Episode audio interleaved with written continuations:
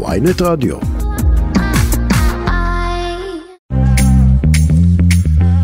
שלום לכם, ערב טוב, אתם איתנו בכסף חדש, התוכנית הכלכלית היומית של ויינט רדיו. אני רועי קאץ, עורכת השעה דן רבן, צליל שילוח יהיה לי ביצוע הטכני, ולנו יש הרבה דברים עבורכם. מלחמה של ממש בתוך משרד האוצר, אחרי ההזהרות של בחירי האוצר מהרפורמה המשפטית. עכשיו שר האוצר משיב מלחמה ומאשים את בחירי המשרד שלו, הנחות שגויות, הדלפות זדוניות, תכף אנחנו נעמיק במה שהולך שם במשרד האוצר, כאילו לא היו בעיות כלכליות אחרות למדינת ישראל שצריך לעסוק בהן בימים אלו. נדבר על הצניחה ברווחים של שופרסל, הרווח הנקי של כל השנה החולפת, 2 מיליון שקלים בלבד. נעמיק בנושא הזה. נדבר גם על בית המשפט העליון שקיבל את הערעור של תנובה וקבע שלא הוכח שקבעה לקוטג' מחיר מופרז ולא הוגן. זה חוזר חזרה לימים העליזים של 2009-2011. זוכרים את כל מחאות הקוטג'? עכשיו בית המשפט סוגר את העניין הזה. נדבר על המספרים מאחורי שבוע האופנה בתל אביב. היום הוא היום השלישי של שבוע האופנה בתל אביב, ולצד התלבושות, אנשים יפים וגם קצת מחאות. אנחנו נדבר יותר מאוחר בשעה על מספרים, ולקראת סוף השעה נהיה עם טכנולוגיה, עם הצדדים האפלים של הגרסה הרביעית של צ'אט GPT ומחולל הווידאו החדש. ננסה להבין על היכולות של הכלי הזה וגם קצת דוגמאות בעייתיות. כאמור, כסף חדש, התוכנית הכלכלית היומית של ויינט רדיו. אנחנו ממשיכים עם המתחולל במשרד האוצר. אומרים שלום, ערב טוב לכתב, לפרשן הכלכלי של ויינט וידיעות אחרונות. שלום, ערב טוב, גד ליאור. שלום רב. טוב, לפני כמה שעות משיב מלחמה שר האוצר בצלאל סמוטריץ' על אותן הזהרות של בחירי האוצר, הבחירים מהמשרד שלו בכל מה שנוגע להשפעות הכלכליות של הרפורמה המשפטית. גד, הוא משתמש במילים קשות, הוא אומר הדלפות פחדניות, הנחות שגויות, הוא תוקף ממש. ידוע לך, אני כבר שבועיים מכסה את המשרד הזה, בוא נגדיר 40 שנה, אני לא זוכר התקפה של שר האוצר על פקידי האוצר בצורה כזו. אני זוכר שרים אחרים מכנים את פקידי האוצר פוגלים, מכנים אותם פקידונים, מעליבים אותם. שר האוצר פוגע בפקידים, בדרג המקצועי שלו. אני לא זוכר דבר כזה. אבל גד, יכול להיות שסמוטריץ' בסך הכל נותן פינג לפונג. הם סיפרו ואולי הדליפו לטענתו של כבוד השר כמובן, על המשמעויות הכלכליות ההרסניות של הרפורמה המשפטית, במיוחד אם יהיה פה מצב של הורדת דירוג אשראי, ובצלאל סמוטריץ' הוא רק עונה להם. אז קודם כל, אני רוצה לומר פה עניין מהותי מאוד. מדוע היו צריכים להדליף את המסמך? למה אתמול בערב משרד אוצר מסודר ושקוף, שיש פה שקיפות, לא מפרסם ידיעה שבה הוא אומר, השר סמוטריץ' אמר בדיון כך וכך, הכלכלנית הראשית שירה גרינברג אמרה כך וכך, מנהל רשות המיסים ערן יעקב דיבר על זה, והחשב הכללי ההלי רוטנברג דיבר על זה, ויחד עם זאת אנו מצרפים כאן מסמך שהגישו בחירי האוצר לשר האוצר. ההפך קרה, הם הסתירו שיש מסמך כזה, איש לא אמר. ההודעה שיצאה אתמול, סליחה שאני משתמש במילה הזאת, הייתה מבישה. היא הייתה הודעה שאני מצפה ממשרד האוצר בצפון קוריאה לפרסם הודעות כאלה. התחילו אורחים, אני יכול להגיד, הכל מה אמר שר האוצר בדיון? סליחה, לא היית בדיון עם עצמך, היו שם בחירי האוצר, מדוע אתה לא מספר בהודעה? אין בזה בושה, הכלכלנית הראשית הזהירה כך, זה אמר כך, אגב זה שיבח כך, זה... מה קרה שם בדיון? זה לא איזה דיון סודי על תקיפת איראן בממשלה, זה דיון צריכה להיות בו שקיפות. עכשיו יש מסמך רשמי, 2 אפילו, של בכירי משרד האוצר, תמיד הם מפרסמים את המסמכים האלה. הכלכלנית הראשית כל שבוע מפרסמת דוח, ואתה גם יודע את זה, כל שבוע, פעם על הנדל"ן, פעם על העצמאים, כל פעם... היא פרסמה דוח על המצב הכלכלי כרגע, ועל מה עלול לקרות אם תהיה רפורמה, וזה לא היה נוח לשר האוצר, אז פשוט לא פרסמו את העניין הזה, ובזה נגמר העניין. עכשיו גד, סמוטריץ' הולך פה אחר הצהריים ראש בראש. הוא אומר, כל השיח הזה מתבסס על הנחה שגויה, מופרכת, שהרפורמה פוגעת במוסדות הדמוקרטיים. הוא אומר, הדירוג שלנו לא אמור להיפגע, הוא אפילו יכול לעלות כתוצאה מכך, ובנוסף הוא מאשים שגורמים שמתנגדים לרפורמה המשפטית, פונים באופן יזום לגורמים בעולם, מציגים להם את הרפורמה בצורה שקרית ומעוותת, ומסיתים אותם לפגוע בדירוג ובכלכלה הישראלית, סוף ציטוט. כן, אז אתה יודע, היו פעם סרטים בשם פנטזיה, ממש פנטזיה. זאת אומרת, יש בעולם, בנק עולמי, קרן מטבע בינלאומי, OECD, חברות דירוג אשראי, נגידי בנקים, רבים אגב, שרי אוצר, שהיו בדבוס ודנו על זה, וכולם טועים, רק כבוד השר סמוטריץ', במקרה הזה אגב הוא דיבר עברית, אומר שהכל בסדר, הכל יופי, הכל נהדר, אנחנו בכלכלה מעולה, אין שום השפעה. כאשר באים אליו בכירי משרד האוצר ואומרים מה המצב האמיתי בשטח. הזכרת, 40 שנה אתה מסקר את משרד האוצר, שר האוצר הנוכחי הוא פנטזיונר? לא יודע, קודם כל אני אגיד עליו דברים טובים. מה הדברים הטובים? אני חושב שהוא איש חכם, אני חושב שהוא איש חרוץ, ונפגשתי איתו, התרשמתי ממנו לטובה. משום מה, התחום הכלכלי כנראה לא כל כך מתאים לו, הוא לא כל כך, אומרים ראשי האוצר, לא אני, הוא לא כל כך מתעניין בו, הוא לא בדיוק נמצא כאן בארץ, כשיש את הדיון על התקציב הממשלה, אז מי נהדר? לא שר החקלאות, לא שר הדתות, שר האוצר נהדר מהדיון. עכשיו, כשיש עניין עם נקודות זיכוי, כשיש דרישות של מפלגות להוציא, או של כל מיני גורמים כלכליים, להוציא מתוך חוק ההסדרים, פרקים שהאוצר המליץ עליהם. שר האוצר לא פה, מה יכולים לעשות הפקידים? להיכנע, וכך יצאו. חוק המע"מ על תיירות, אפשר לפרט עוד חוקים אחרים, שונו חוקים, למשל חוק נקודות הזיכוי, אני אומר לזכותו, הוא רצה שהוא השנה נקודות זיכוי מגיל 12 עד 18, כרגע משלמים רק עד גיל 12. מה קרה? אין כסף בקופה, במקום לדפוק על השולחן ולהגיד, אני שר האוצר, אני רוצה, כפי שהבטחתי שבועיים אחרי כניסתי לתפקיד, יחד עם מר נתניהו, במסיבת עיתונאים מפוארת, שאנחנו נפעל נגד יוקר המחיה ונעזור להורים לילדים, אז אני דורש שתמצאו כסף כדי לתת את נקודות הזיכוי לילדים. אבל אני אגיד את העבל, הוא לא היה בארץ כשזה היה בממשלה, אז איך הוא יכול לומר את הדברים האלה? גד, אתה יודע, אני התחלתי עם התגובה הבוטה, האגרסיבית של בצלאל סמוטריץ', אבל בוא ניקח כמה שעות אחורה, כ-12 שעות אחורה, מה היה בהזהרה שם של בחירי משרד האוצר לבצלאל סמוטריץ', וגם מי היה באותו דיון וגם מי לא היה באותו דיון? יפה, אז קודם כל נגיד מי לא היה ומי כן היה. למשל, ואני מפרסם עכשיו דברים שאמרה היום מיכל רוזנבוי, מנהל רשות החברות הממשלתיות, שאחראית רק על 70 חברות ענקיות במשק, חברות ממשלתיות שמגלגלות בשנה 270 מיליארד שקל וכבר נפגעו מזה שמחוקקים רפורמה, היא בכלל לא הוזמנה, אני אספר לכם סוד. אני בישרתי לה שיש ישיבה, היא לא ידעה בכלל שיש ישיבה כזו, ואז היא אמרה, מה? באמת? היא לא ידעה. עכשיו, הגברת גואטה, ענת גואטה, יו"ר רשות לניירות ערך, הבורסה סובלת מהרפורמה הזאת. יכול להיות שיש לה דברים טובים גם לומר, היא לא הוזמנה. מנהל רשות ההון, שהוא גם אחראי על ביטוח וחיסכון, הוא אחראי על החיסכון. מה זה חיסכון? על כל קופות הגמל, על קרנות, על חיסכון בבנקים.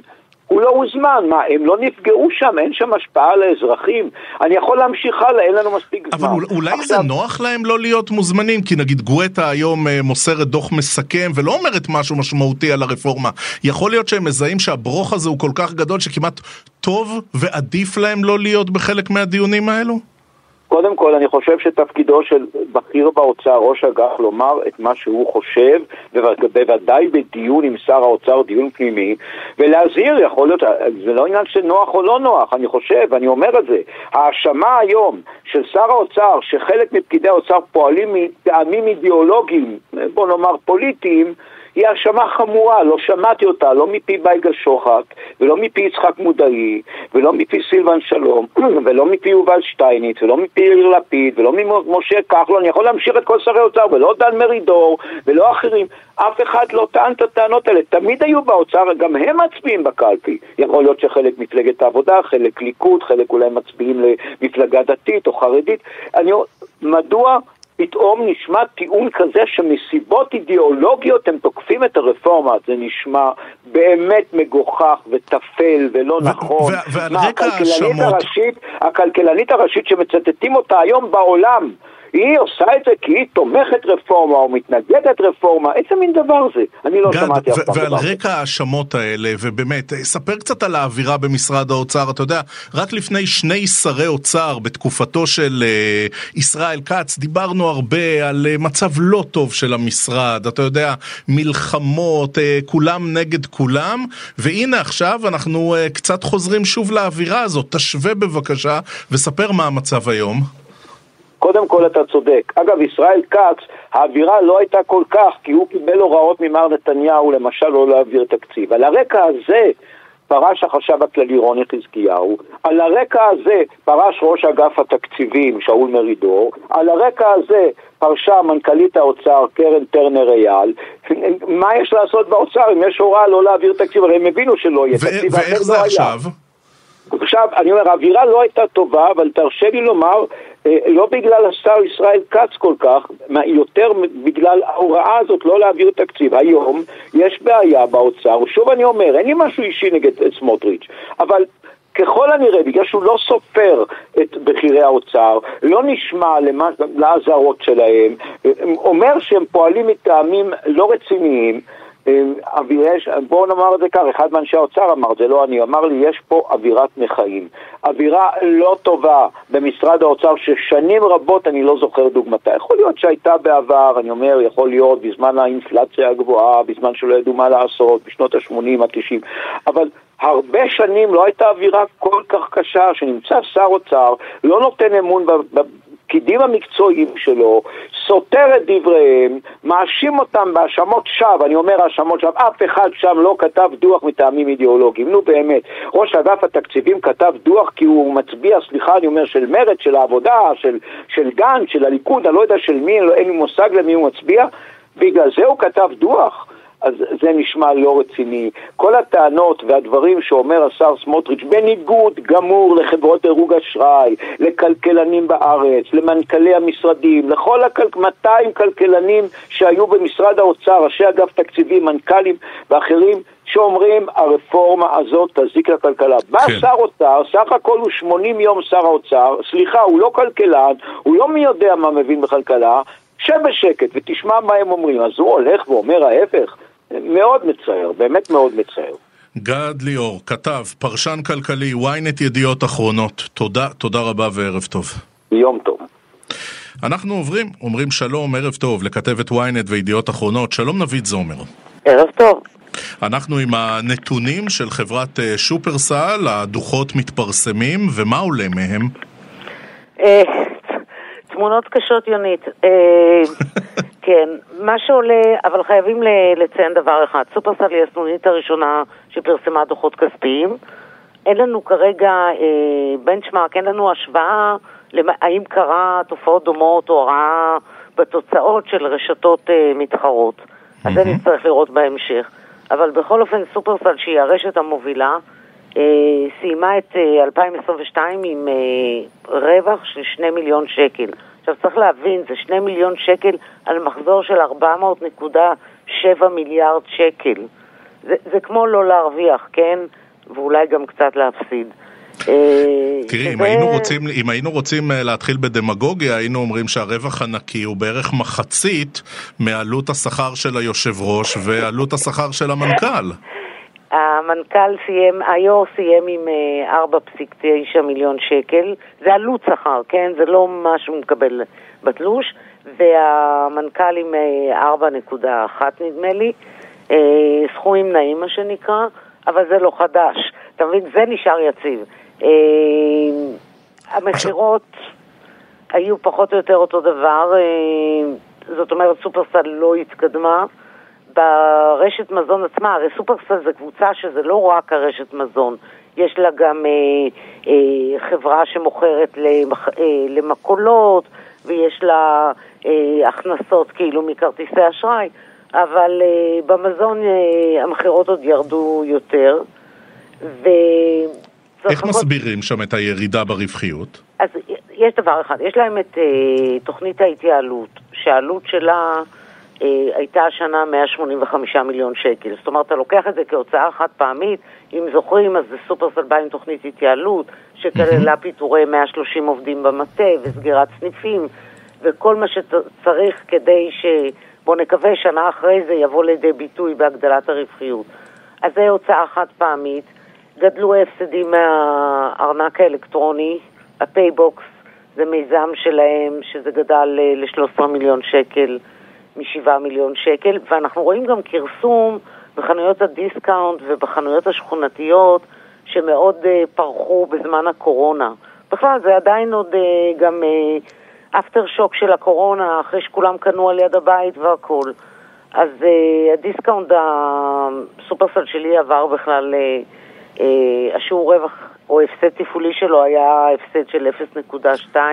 עכשיו נבית, כמה השנה האחרונה הייתה שנה של אין ספור ריבים, מחירים, מחאות, ריבים עם ספקים, כמה כותרות היו על זה לפני שהתחלנו לדבר רק על הרפורמה המשפטית. אז זה התירוץ שעוד לא הגעתי אליו, ההסבר למה השנה ישרה, בין השאר, כי אם אתה זוכר את מלחמת הסופרסל בספקים, היא הרי החרימה חלק מהספקים, ואז היה לה פחות מוצרים על המדפים, והמחירות מן הסתם נפגעו כשאתה מוריד את כל מוצרי יוניליבר, או אוסם, או מי שהם רבו איתו. אז כל המכלול הזה ביחד, וצריך לקוות שאין פה זליגה נגיד למתחרים, אבל זה נדע רק שנראה את התוצאות של האחרים. באופן עקרוני, אם אתה זוכר, סופרסל עברה תקופה מאוד קשה, רק לא מזמן, סך הכל שני רבעונים מאז שחזר מנכ"ל סופרסל קיור אמנם, אבל איציק אבר כהן, אחרי שהיו שם הטלטלות הזאת, היה יקי ודמני היה היור והדיח את אבר כהן, ואז אבר כהן חזר והדיחו את ודמני, והחברה עברה הטלטלות. וכמה הנתונים האלה מכה לאבר כהן? הוא באמת חזר לא מזמן בתור יור, מה הוא יגיד? זה עוד הירושה של קודמי, או שזה, אתה יודעת, פוגע גם בו? קודמיו היו פחות משנה, אז אין פה קודמי. מה שהם אומרים שהם פתוחים שהם ימשיכו להוביל, שיש להם מנועי צמיחה ופירות תוכנית ההבראה, שהכל יבוא לידי ביטוי בשנה הבאה, ואתה יודע, המסרים הם תמיד אופטימיים. המשקיעים ראיתי קצת פחות, כי המניה ירדה קצת. אבל תשמע, אנחנו הולכים לאי ודאות, גם הם יכולים להגיד מה שהם רוצים, אפילו הם לא יודעים מה צופה להם, האם הצרכן עכשיו מחשש, מאי ודאות, יצמצם עוד יותר את סל הקניות שלו, אנחנו נראה את זה בפסח. איך יהיו המחירות ביחס לפסח קודם. עכשיו, נבית, הזכרנו קודם את השכר של המנכ"ל ואת השכר של היושב ראש, וראינו גם את הפער בין השכר שלהם לבין הרווח השנתי, אבל איך זה נגיד בהשוואה למתחרים? זאת אומרת, הדבר הזה הוא גבוה? הוא לא יוצא דופן, נהפוך הוא. ברשתות הפרטיות, נדמה לי שביוחננוף ראיתי סכום אולי כפול אפילו. אבל הם בעלים, הרשתות הפרטיות הם בעלים, לא שזה איזשהו עלי תאנה לזה שהם לוקחים כל כך הרבה, כי יש להם גם דיבידנדים, אבל כמנכ"ל שכיר של רשת גדולה, בזמנו תקפו כבר את אבר כהן, הוא טען שזה שכר מקובל. כן. אז אלה התוצאות של שופרסל, הרווח הנקי ב-2022, 2 מיליון שקלים בלבד. נבית זומר. זה העודף, לא? כן. נבית זומר, כתבת ynet, ידיעות אחרונות. נבית, תודה רבה וערב טוב. אנחנו מזכירים לכם שאם אתם רוצים להאזין לנו לכסף חדש בהאזנה מאוחרת לכל התוכניות, לכל הרעיונות, אתם יודעים איפה אתם עושים את זה, נכון? תמיד תמיד תמיד במתחם הרדיו באתר וויינט או בכל אפליקציות הפודקאסטים המובילות. אנחנו שם. אתם מחפשים כסף חדש בשורת החיפוש, יכולים להאזין לנו בכל מקום, בכל מכשיר, בכל זמן. אם אתם מאזינים לנו כפודקאסט, בבקשה דרגו אותנו, זה חשוב לנו, וגם תלחצו אוקיי, וזה חשוב לכם, כדי שתקבלו עדכון לכל תוכנית חדשה שעולה. תכף נדבר על בית המשפט העליון שקיבל את הערעור של תנובה, וקבע, לא הוכח שתנובה קבע לקוטג' מחיר מופרז ולא הוגן, זה שאריות עוד של המחאה החברתית 2009-2011. אנחנו עם הפסקה מוזיקלית, ואז חוזרים. או, גלוריה גיינור, אנחנו כסף חדש, התוכנית הכלכלית היומית של וויינט רדיו, ואנחנו ממשיכים. בית המשפט העליון, הוא הפך החלטה של בית המשפט המחוזי מלפני כשנתיים, במסגרתה הוחלט שתנובה תשלם לציבור פיצוי של יותר מ-20 מיליון שקלים, בגין מה שאז הוגדר רווח בלתי הוגן שגבתה על גבינת קוטג' בשנים 2009-2011. אנחנו אומרים שלום, ערב טוב, לעורך הדין אבנר פינקלשטיין. שלום אדוני. שלום שלום, אחר צהריים טובים. אתה שותף וראש תחום דיני עבודה במשרד גורניצקי ולשעבר... דיני תחרות, סליחה, נכון. במשרד גורניצקי ולשעבר בכיר ברשות התחרות. עורך הדין נכון. פינקלשטיין, מה משמעות ההחלטה וכמה היא מפתיעה? ההחלטה היא, קודם כל נתחיל בזה שהיא לא מפתיעה, בגלל שזו החלטה שנייה של בית המשפט העליון בנושא. ההחלטה הקודמת הייתה בעניין תביעה ייצוגית על גביית מחיר מופרז במוצר הידוע והמוכר קוקה קולה. עכשיו אנחנו מדברים על תביעה ייצוגית נגד תנובה במוצר הקוטג'. אז ההחלטה היא לא מפתיעה, כי כבר בהחלטה בעניין קוקה קולה בית המשפט העליון למעשה, בערעור בעניין קוקה קולה, בית המשפט העליון למעשה כבר התווה את הכללים בעניין האכיפה של עילת המחיר המופרז, ופה למעשה בית המשפט העליון במקרה השני, במקרה בעניין תנובה והקוטג', חוזר על הדברים וגם אפילו מחזק אותם יותר. אז למעשה, כמה מילים למה המשמעות של ההחלטה. צריך להבין שהתביעות הייצוגיות שהוגשו נגד כמה עשרות של מונופולים, כמה עשרות של מוצרים, הן למעשה תביעות ייצוגיות, שבבסיס שלהן הטענה שמונופול מסוים גבה מחיר מופרז, מחיר לא הוגן גבוה על מוצר מסוים. עכשיו, תביעה כזאת היא בדרך כלל על תקופה אחורה של מספר שנים. למשל, במקרה של הקוטג' שהתביעה הייתה על השנים 2008 עד 2011. כלומר, בא התובע הייצוגי ואומר לבית המשפט, בשנים שעברו, כן, המונופול גבה מחיר מופרז. ואני מבקש שבית המשפט יקבע שבגלל שהוא גבה מחיר מופרז, הוא צריך לפצות. למעשה, התובע הייצוגי מבקש מבתי המשפט לפקח בדיעבד על מחיר של מוצרים, כלומר שבית המשפט יקבע איזה מחיר מקסימום מותר היה למונופול לגבות, ושמעליו הוא צריך לפצות, להחזיר את הכסף לצרכנים ולפצות, וזה למעשה שונה. עורך הדין פינקלשטיין, אי אפשר לנתק את זה ממחאת הקוטג' של קיץ 2011, נכון? נכון. למעשה התביעה הייצוגית הוגשה בעקבות לאחר המחאה החברתית, ומאז היא נדונה בבתי המשפט, נכון מאוד. אז עכשיו, בא בית המשפט העליון למעשה והוא אומר עכשיו דבר מאוד פשוט. הוא אומר שבתי המשפט הם לא המקום שבו צריך לפקח בדיעבד על מחירים. הוא אומר, קודם כל, יש רגולטור במשרד הכלכלה שהוא אחראי על פיקוח מחירים והוא עושה את זה מראש. כלומר, כשהרגולטור רואה שיש איזשהו מוצר שהוא חושב שהמוצר הזה חיוני והמחירים שלו גבוהים, כן, אז תפקידו של הרגולטור לבוא לאותם יצרנים של המוצר הזה, יצרנים של המוצר החשוב הזה, נאמר לכם, ולהגיד להם, תקשיבו, זה המחיר המקסימום שאתם יכולים לגבות. אבל לחם הוא מפוקח, כך גם ביצים וחלב. המקרה הזה שונה במקרה של קוטג' ושל קוקה קולה. יכול להיות שהמחוזי במקרה של הקוטג' קצת הושפע יתר על המידה מהאווירה ברחובות? יכול להיות, זה לא מה שאומר בית המשפט העליון, אבל בכל מקרה בית המשפט העליון אומר פה דבר עקרוני. הוא אומר, אני לא חושב שבתי המשפט זה המקום שבו צריך לפקח בדיעבד על מחירים. אני לא רוצה, בית המשפט העליון למעשה אומר גם לבתי המשפט שתחתיו וגם לתובעים הייצוגיים, זה לא המקום, בתי המשפט הם לא המקום לפקח בדיעבד על מחירים, בגלל שפיקוח בדיעבד על מחירים הוא דבר מאוד בעייתי שעלול גם בוודאות מאוד, בסבירות מאוד גבוהה להגיע למצב של טעות בבתי המשפט.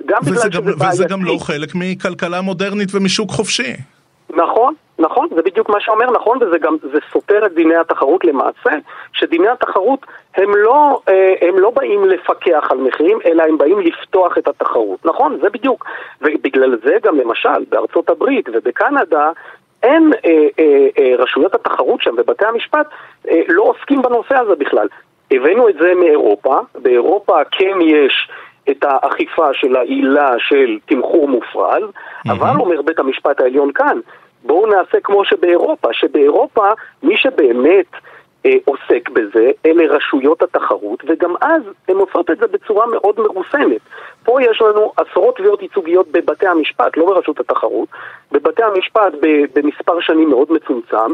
באירופה יש גם כמה עשרות, אבל במשך עשרות שנים. כלומר, בית המשפט העליון בסך הכל אומר, צריך לנהוג בריסון ובזהירות כשמשתמשים בעילה הזו. עכשיו, איך זה ישפיע עלינו הצרכנים? אחרי שבית המשפט העליון גם דוחה את סוגיית קוקה קולה וגם, אתה יודע, פותר פה את עניין הקוטג' אחרי שזה כבר היה במחוזי, אנחנו הצרכנים, איך זה ישפיע עלינו עכשיו? אני לא חושב שזה ישפיע, כי, מכמה סיבות, כי א', כמו שבאירופה ההנחה היא שהצרכנים לא נפגעים מזה שרשויות התחרות שם הם אלה שאוכפות את העילה הזאת, אז ההנחה היא שאנחנו לא נהיה שונים לרעה ממה שקורה באירופה, ושוב, בארצות הברית וקנדה בכלל זה לא נאכף. אבל אם אנחנו משווים את עצמנו לאירופה, אז אין סיבה שכאן המצב הצרכנים יהיה רע יותר מאשר באירופה. ודבר שני אומר בית המשפט העליון, שדווקא אכיפה לא זהירה של העילה הזאת של תמחור מופרז בבתי משפט, אני חוזר ומדגיש, בבתי משפט במסגרת תביעות ייצוגיות, יכולה לפגוע בצרכנים, כי בסופו של דבר אומר בית המשפט את כללי התחרות המאוד פשוטים. כשחברה מסוימת מפתחת מוצר, נגיד קוקה קולה, ניקח את קוקה קולה, והיא מצליחה לשכנע את הצרכנים שהמוצר שלה טעים יותר מאשר המוצר של המתחרים. ובגלל זה היא גובה מחיר גבוה יותר מאשר המתחרים. אומר בית המשפט העליון, זה בדיוק עניינה של תחרות. ככה נעשה, זה בדיוק גורם לתמרץ את התחרות, כי החברה מתחרה. הגענו לימים טובים. שוב, זה צד אחד של המטבע. צידו השני של המטבע שאומר בית המשפט העליון, זה לא אומר שבמקרים מתאימים של מוצרים שבאמת הם חיוניים, מוצרים שיש מונופול שהוא שולט בצורה מוחלטת בשוק, שאין גורם אחר שיכול לתת אלטרנטיבה לצרכנים, אז במקרים כאלה, אם זה באמת המקרה המתאים, קדימה שרשות התחרות תאכוף את זה.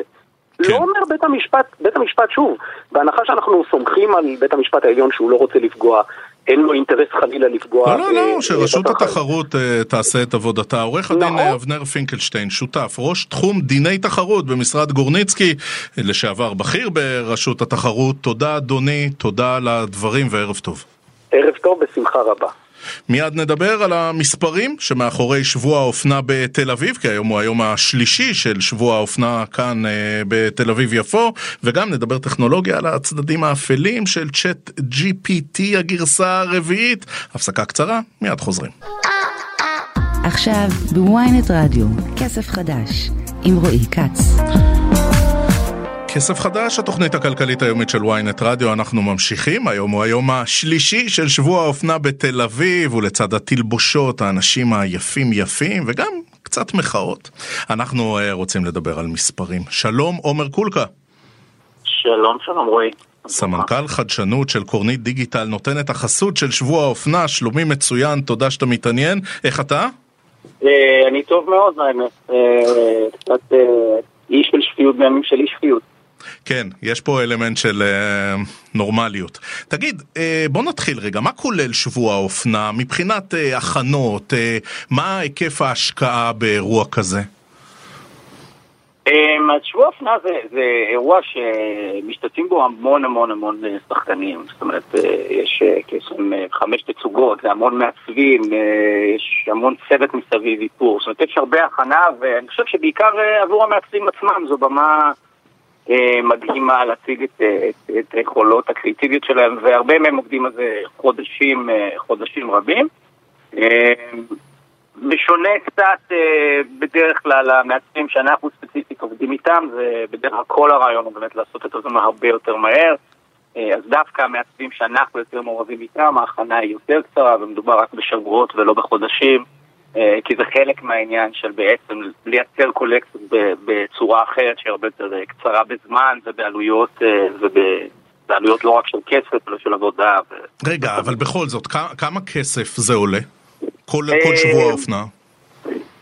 כמה כסף זה עולה? זה אירוע לא זול, זו האמת.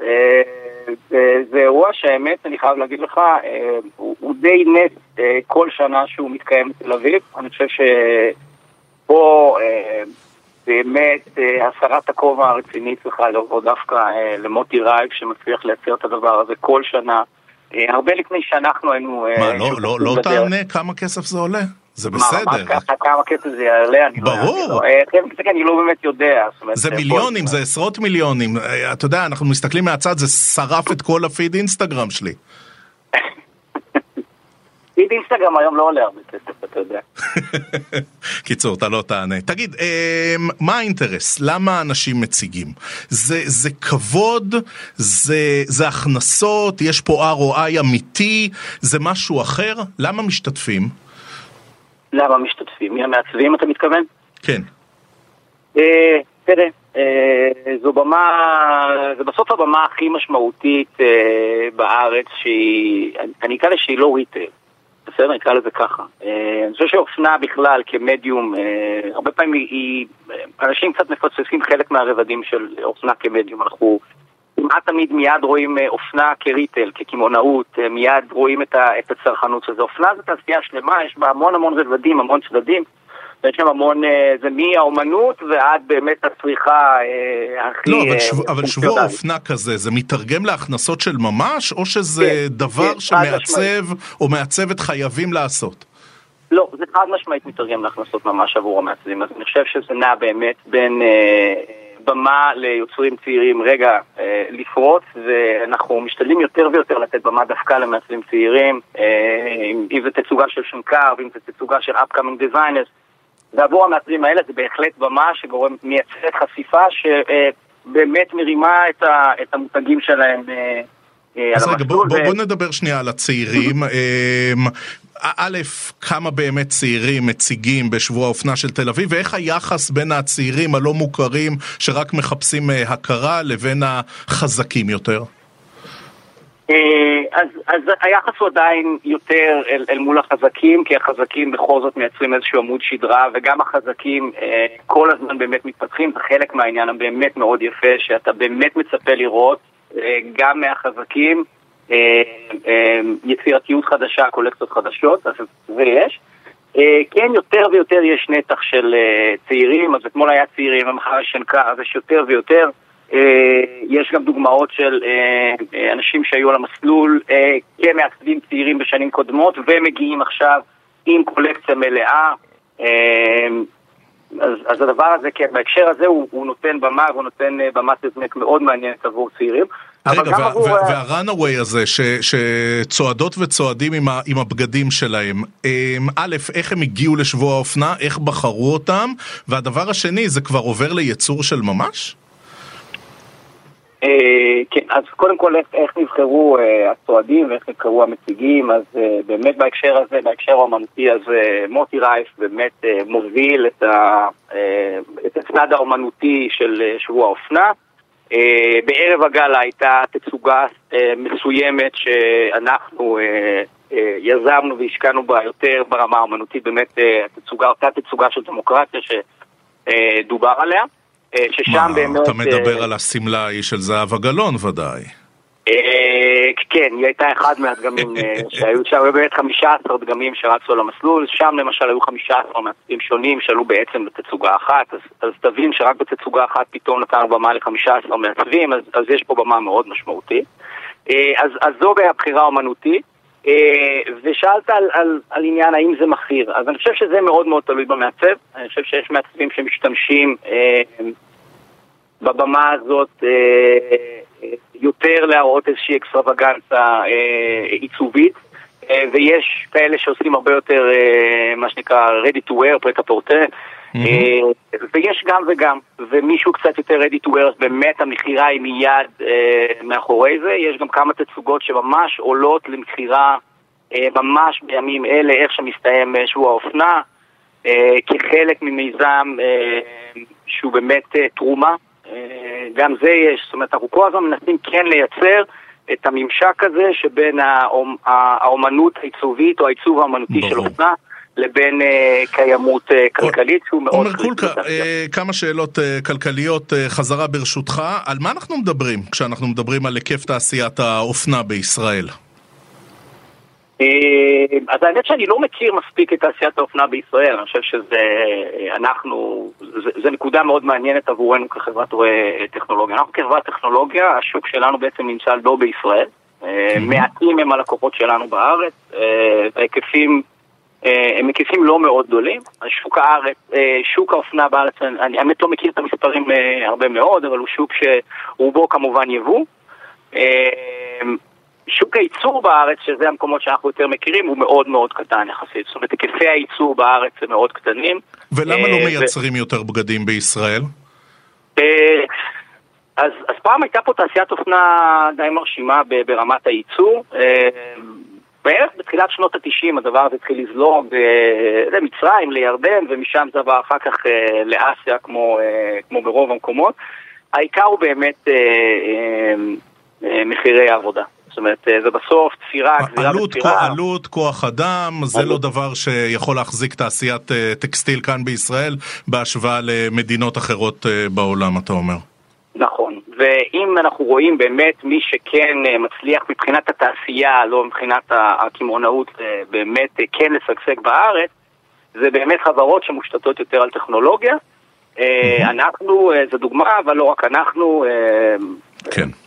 יש את דלת הגליל ויש את מילית ויש עוד וטפרון, ויש חברות מצוינות בארץ שבאמת אבל השגשוג שלהם הוא מבוסס טכנולוגיה. בינתיים נתתם לנו כמה ימים גם של אסתטיקה וגם של נורמליות של ממש בתוך תקופה מטורפת. עומר קולקה, סמנכ"ל חדשנות, קורנית דיגיטל, נותן את החסות של שבוע האופנה בתל אביב.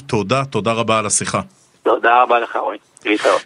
כסף חדש, עוד רגע מדברים על הצדדים האפלים של צ'אט GPT הגרסה הרביעית. קצת מוזיקה, מיד חוזר. כסף חדש, התוכנית הכלכלית היומית של וויינט רדיו, אחרי הקלאסיקה הזו של יהודית רביץ, אנחנו ממשיכים, רוצים לדבר טכנולוגיה על הצדדים הבעייתיים, האפלים של הגרסה הרביעית של צ'אט GPT, אנחנו רוצים לדבר עם כתב טכנולוגיה בוויינט דיגיטל. שלום, ערב טוב רפאל כהן. שלום וברכה. מה, אנחנו שומעים שגם השירות בכלל הושבת לרגע, נכון? לפני זמן קצר. נכון, הם מצאו איזשהו באג בשירות שלהם שחשף כל מיני צ'אטים של משתמשים אחד לשני. אז מטעמי צנעת הפרט והצ'אט, אז החליטו להוריד את זה לכמה שעות עד שתקנו את זה, ועכשיו הם העלו את זה מחדש. אז למען מאזיננו הלחוצים, נגיד שהשירות חזר לפעול, אבל בינתיים בלי היסטוריית השיחות, אני מדייק? נכון, בדיוק. אוקיי. כאמור, רפאל כהן, אתה כתב הטכנולוגיה של ynet דיגיטל, ואנחנו רוצים לשאול אותך על הגרסה הרביעית והמאוד מאוד מסקרנת של צ'אט GPT. אז שמענו את אילון מאסק, הוא הזהיר לפני כמה שבועות מבינה מלאכותית, אמר שזה אחת הסכנות הכי גדולות היום. למה התכוון מר מאסק? מר מאסק, האמת, כבר שנים רבות מדבר על זה, שבינה מלאכותית היא סוג של חור שחור בעולם הטכנולוגיה. אנחנו לא באמת יודעים איך היא עובדת. כלומר, מזינים לתוך הנתונים, היא פולטת לנו את התשובות או את התוצאות, ומעבר לזה אנחנו לא כל כך יודעים איך היא מגיעה לתוצאות שהיא מגיעה אליהן. אנחנו יודעים לאמן אותן, אנחנו יודעים לפתח אותן, אבל אנחנו לא ממש יודעים איך היא עושה את מה שהיא עושה. וזה בעיה. אז אילון מאסק, שהוא אגב אחד המייסדים של החברה שפיתחה את ChatGPT, כן, ופה נשאלת השאלה, האם הוא מטריל סתם, כמו שאוהב לעשות מר מאסק, או שהוא מזהה פה איזו סכנה שאנחנו למדנו לחשוש ממנה יותר מסרטי מדע בדיוני דווקא? תראה, קודם כל סרטי מדע בדיוני, אתה תגלה שאם אתה מסתכל על כל מיני יצירות כאלה מעבר רחוק, התוצאות שאנחנו, הטכנולוגיה שאנחנו משתמשים בה היום, הרבה פעמים מאוד מושפעת מזה. אבל מעבר לנושאים האלה, אילון מאסק הוא בן אדם שגם מדבר נגד וגם עושה בעד, מה שנקרא. גם מדבר נגד וגם מתפרנס מזה. בדיוק. אז הוא מדבר נגד בינה מלאכותית, אבל הוא השקיע בחברה הראשונה שעשתה משהו ממש חדש בתחום. יש לו חברה בשם נורלינק, הוא גם מפתח כל מיני ממשקי מוח מחשב, עוד משהו שיכול לשמש לכל מיני דברים. כן. טיפוס הסגוני, כן. בוא נדבר רגע על הגרסה הערבית של ChatGPT. זה מסוגל לעשות הרבה יותר ממה שראינו בגרסאות קודמות, שזה היה לכתוב שירים ולנסח מכתבים. תן לנו כמה דוגמאות בולטות. תראה, העיקרון הוא ש-ChatGPT זה, GPT-4 עושה ל-ChatGPT בעצם מין כזה, כמו מנוע טורבו, זה מכניס אותו, זה פשוט מאפשר לו לייצר דברים הרבה יותר מדויקים ונרחבים, טקסטים, על ידי שימוש בהוראות פשוטות יחסית, כן? זה הרעיון בעצם. אז הוא ימשיך לעשות לך את מה ש-ChatGPT עשה עם גרסה 3 וגרסה 3.5.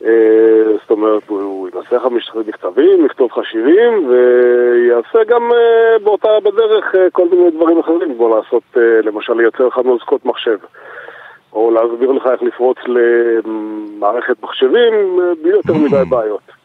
עברנו פה כבר לאספקטים הפליליים כמעט. כן, זה יכול גם לשמש לזה, אתה יודע, זה עניין של לדמיין. לא, אתה יודע, אנחנו תוכנית כלכלית, אנחנו מחפשים מודל עסקי גם בעצות של ChatGPT.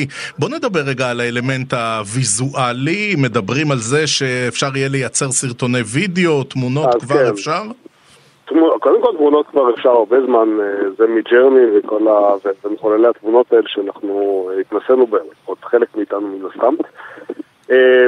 עכשיו, השלב הבא באמת זה מחוללי וידאו, אבל זה עדיין נמצא בשלב מאוד מאוד בוסרי, כי קודם כל זה לא ממש חדש, גם פה יש איזשהו אספקט פלילי שהיה בעייתי לפני כמה שנים, יש מצב שנקרא דיפפייק, שבעצם מחוללים, שניתן להפוך, להגיד, לגרום לאובמה להגיד שהוא שונא שחורים נגיד.